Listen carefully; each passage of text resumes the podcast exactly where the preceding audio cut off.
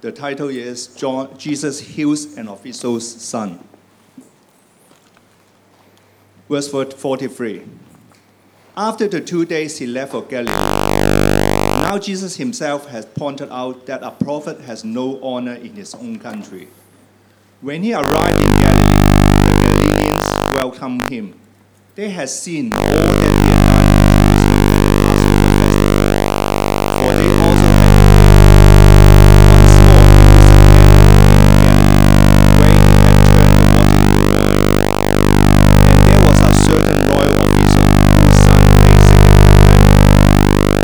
When this man heard that Jesus has arrived in Galilee son, who was close to death. Unless you people see signs and wonders, Jesus you will never believe. The royal official said, Sir,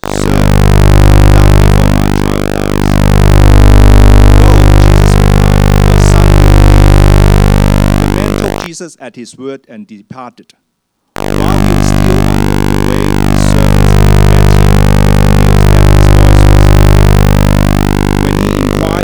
To the time when his son got one in the afternoon, the fever left. Then the father realized that this was the exact time which Jesus said to him, Your son will live. So he and, he and his whole hou- household believed. This was the second sign Jesus performed coming from Judea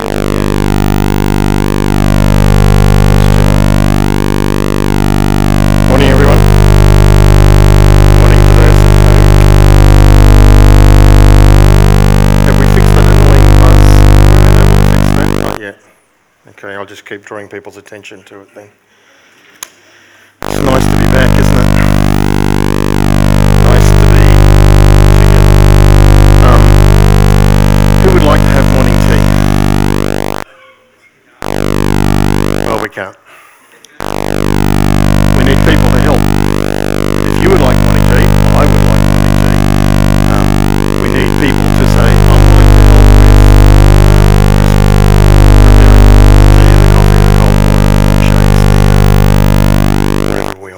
Okay? So if you're interested in doing that, if you'd like morning tea together, and I certainly would, because it's a way that we can, what's our theme for this year? It's a way for us to connect. It's an opportunity for us. Of course, you don't need to have cup of tea or coffee in your hand to do that. We can still hang around after church today and chat together.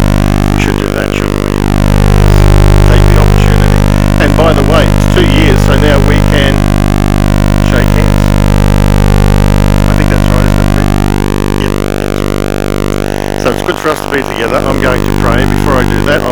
remind you we have a series of questions that are available for you. I'll I'll put them on my presentation this morning.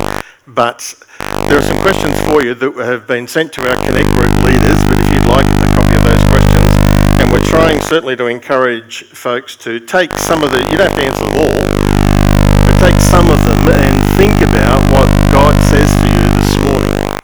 So that we're not just hearers of God's word, but we are practitioners, we put it into practice. That's certainly God's will for us. Let's pray together. Heavenly Father, thank you for this opportunity. Thank you for your word and for the presence of your spirit. I pray, Lord, that you would speak out of this portion of your word to each one of us. Speak what we need to hear. And then, Lord, help us to accept it and respond to it and to act on it. So, Father, this is our prayer and our desire, and we ask for it in Jesus' name. And everyone said, Amen. Last week, uh, Rhonda and I were away, and so um, we had a week in Sydney looking after our grandkids, and that was absolutely thrilling. We had a wonderful time down there. Rhonda was reasonably well behaved. I've called this morning's message Developing Faith in Jesus. It's developing faith as in growing in faith, coming to faith, which is what this passage is about with this uh, royal official. But it's, not, it's also developing in, the, in terms of growing our faith, which also is in this passage and what happens to this man, this father who has this sick son. Just by way of background, Jesus has Come out of uh, Judea He's heading north in chapter 4, the beginning of chapter 4. He goes to Samaria, which is between Judea and uh, Galilee. And he spends some time in Samaria, has a wonderful time of God at work, not amongst Jewish people, but amongst the Samaritans. And in fact, the passage says here uh, many of the Samaritans from that time believed in him. Many of them came to faith. You remember the woman at the well, and that's the first part of this chapter. Uh, and then they testify that woman and they said, so the Samaritans came to him, and they urged him to stay with them for two more days, and he does. And it's because of his words, many more become believers. So the Lord Jesus had a wonderful time in Samaria where people believed him, not because of the miracles, there's no record of him doing miracles there, but because of what he was saying, his teaching, his word, his truth. And that's the truth of this passage that faith is all about trusting his word. And then they said to the woman, We no longer believe just because of what you said. So she had testified, she had passed on her experience, and that had sparked their interest. They came to find out more. Now we have heard for ourselves, we've looked, we've listened. The equivalent of us of taking our Bible and reading it and hearing for ourselves, and now we know.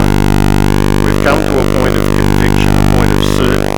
We know this man really is It's a wonderful confession of faith. And so after those two days, then, of course, the Lord Jesus heads north. Let me just put this story and try to imagine the story. And uh, as you do that, you can enter into it and you'll see some contrast or some truths. That's certainly what happened for me, so I hope that happens for you too. So the Lord Jesus has been south to Jerusalem. John chapter 2, he's cleansed the temple and so on. He's moved north, as I just said, comes to Samaria and spends a couple of days there. Some of the people from Galilee who had gone also, like him, down to Jerusalem for the Passover, they've travelled back and they've arrived back in Galilee in various parts Capernaum and Cana and Bethsaida and other villages in Galilee. And they're telling stories about what they saw and heard about Jesus in Jerusalem. People are talking about Jesus, the miracle worker in Galilee, before he gets back. And part of that process of telling that story is this royal official hears about it. He, uh, he works for Herod, Herod Antipas, the son of Herod the Great, the other one we know about. And this Herod, the one he works for, is in fact the Herod we read about in all of the Gospels and in Acts. He is there all through the ministry, the life of Jesus, until about 39 AD. So this royal official has probably overheard some of the stories about Jesus. He certainly heard Samaria, heads back to Galilee, and in the process of going to Galilee, he chooses to go to Cana, which is where Nathaniel is from. And as John points out in this passage, that's also the place where he performed his first sign, his first miracle, turning water into wine. And John has orchestrated his gospel along this. The Cana miracles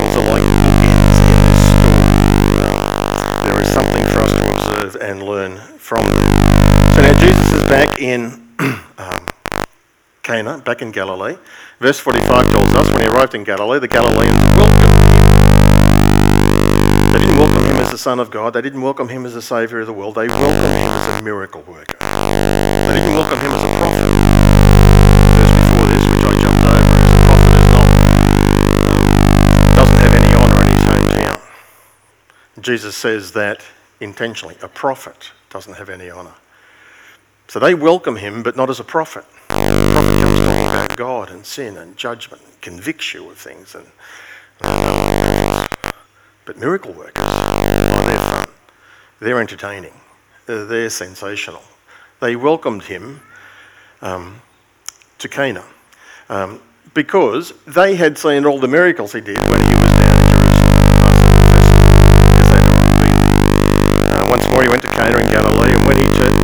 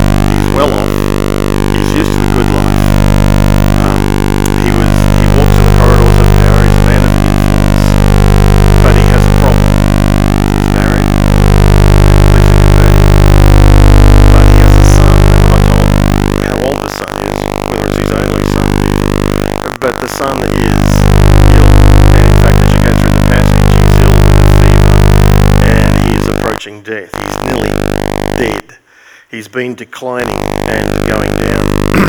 this dad, I can imagine, has tried everything. He's been to all of the doctors, he's tried everybody and everything, but the colour is now draining from his son's face. His energy is gone. He's staring often at you, not looking at you, but just not focusing, and seems innocent. Before we move on, it's worth being reminded, regardless of who we are or what we do, troubles come, sorrow, eventually death for all of us. Regardless of who we are, of how well off we are, or how whatever we do, we live in a fallen world. Comes to us all, and if it hasn't come yet, it will. Just wait a little bit longer. There are no exceptions to that. So don't be surprised when it happens. We don't like it, but it's the world we live in. And God often uses these trials, these crises, these difficulties in our lives in order to get our attention, is certainly what's going on here. But in this story, you can actually see the truth that this crisis was actually a hidden blessing. It's something good to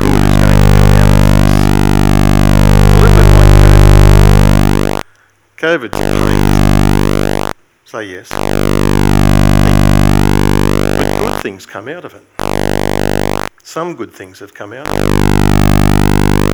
And you can think about various things, So, out of the midst of bad things, God can take, take it and use it to achieve His will and good things. Somebody once said that affliction is one of God's medicines.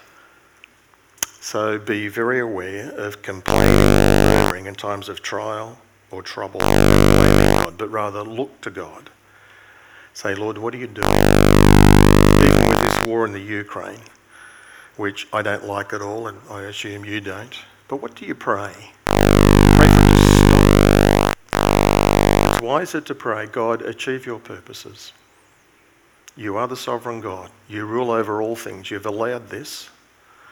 And regardless of what the parties involved, Putin or anybody else,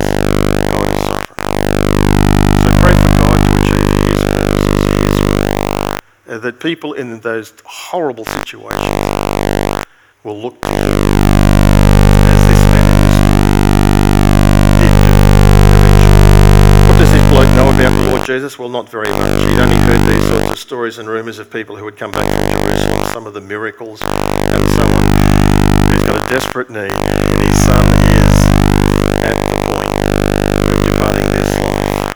So he makes preparations remarkably, told how he travelled. Um, because he's a royal official, did he have access to a horse or a carriage? Did he, you know, drive there, so to speak, in a carriage? If so, it's about 30 k's. So it would have taken about four hours, something like that. Or did he walk? Taken about seven hours. And it's very hilly between Capernaum and Cana. And so he sets off. And one of the anomalies in things happen. Pastor Charlie and I have a different view on this. Um, so if you want to hear the wrong view, come tonight. Um.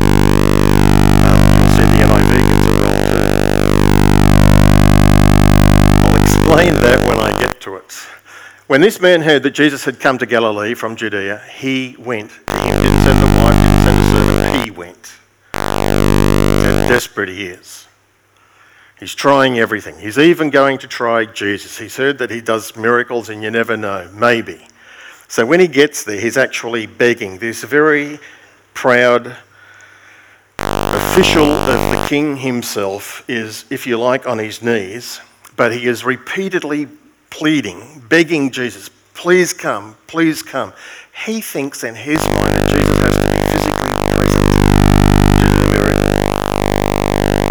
doesn't yet understand the power of and who Jesus really is. Uh, and he's not alone in doing that. Please come. Come and heal my son. It's not faith yet, it's desperate hope. And he's not concerned for himself, he's concerned for somebody else. He's concerned for his son. Jesus, come and help. If you like, he's got hold of the ladder of faith and he's got hold of it, but he's on the bottom rung of it.